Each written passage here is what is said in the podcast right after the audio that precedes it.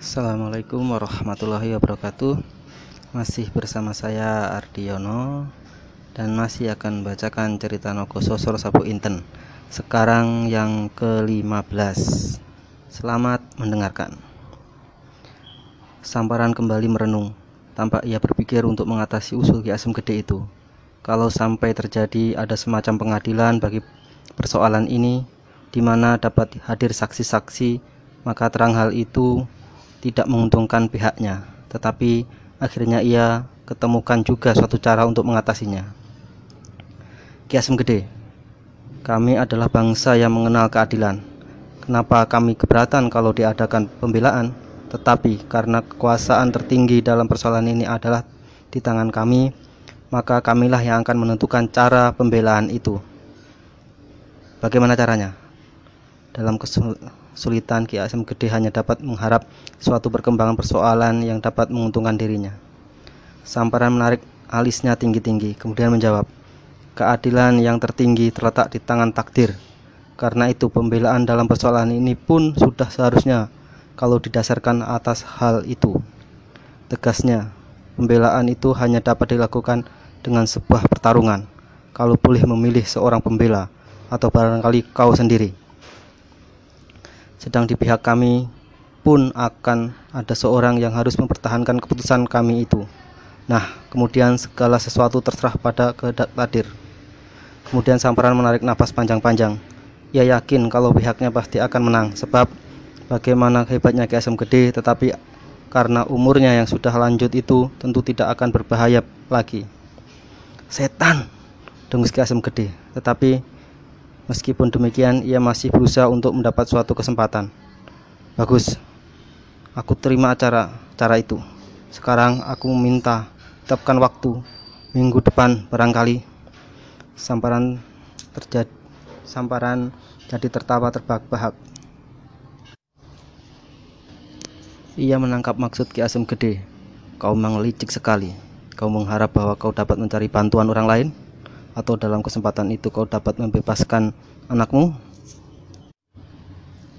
Nah, Ki Asem Gede, supaya persoalan ini tidak berlarut-larut, aku tetapkan hari pertarungan itu adalah hari ini.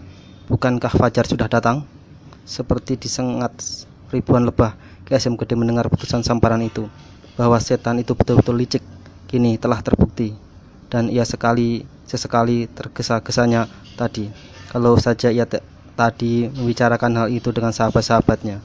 Ki Asem Gede sendiri bukan berarti takut menghadapi persoalan itu. Meskipun misalnya ia harus menyerahkan nyawanya, tetapi taruhannya terlalu besar.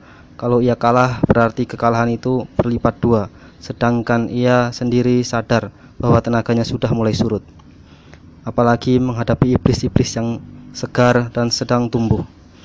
Kembali Ki Asem Gede menyesali dirinya Biasanya ia berlaku tenang, tapi menghadapi persoalan satu-satunya anak yang diharapkan dalam melanjutkan namanya, ia jadi kehilangan ketenangan itu.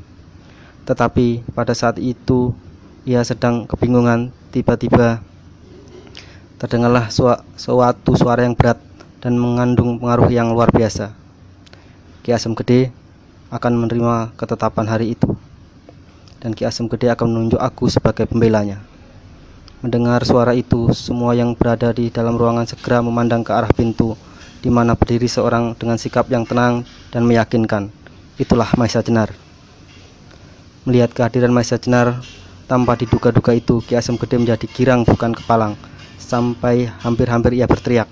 Cepat-cepat ia melangkah mendekati dan menggoyang-goyangkan tangan sahabatnya yang baru saja dikenalnya itu.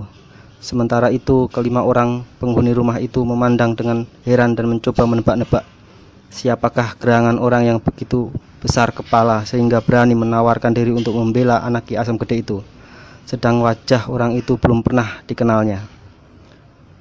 Siapakah dia? Tanya Samperan kemudian.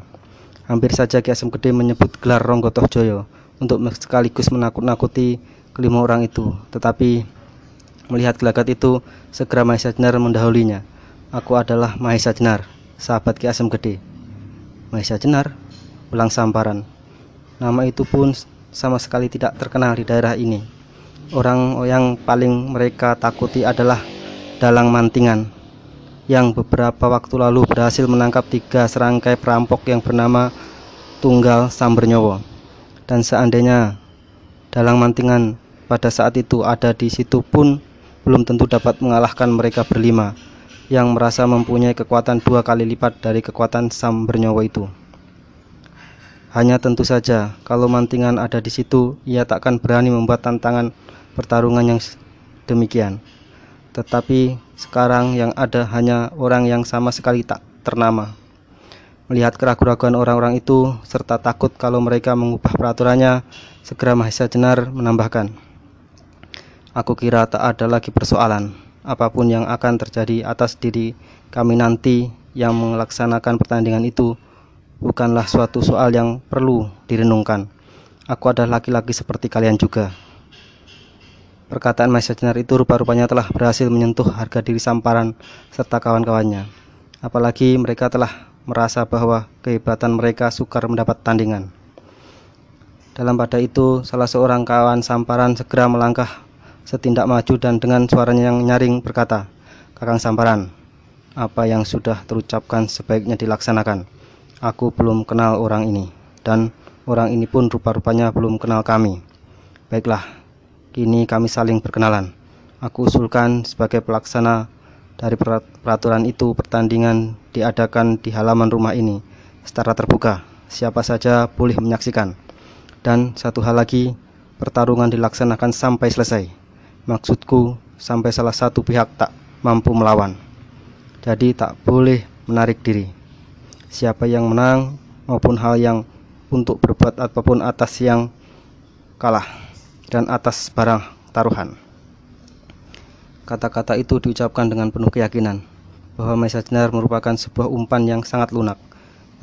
Jenar menarik napas panjang, sedang Kiasem Gede yang semula sangat girang kini menjadi agak cemas juga. Kalau seandainya Jenar kalah, ah tak mungkin pikir Kiasem Gede.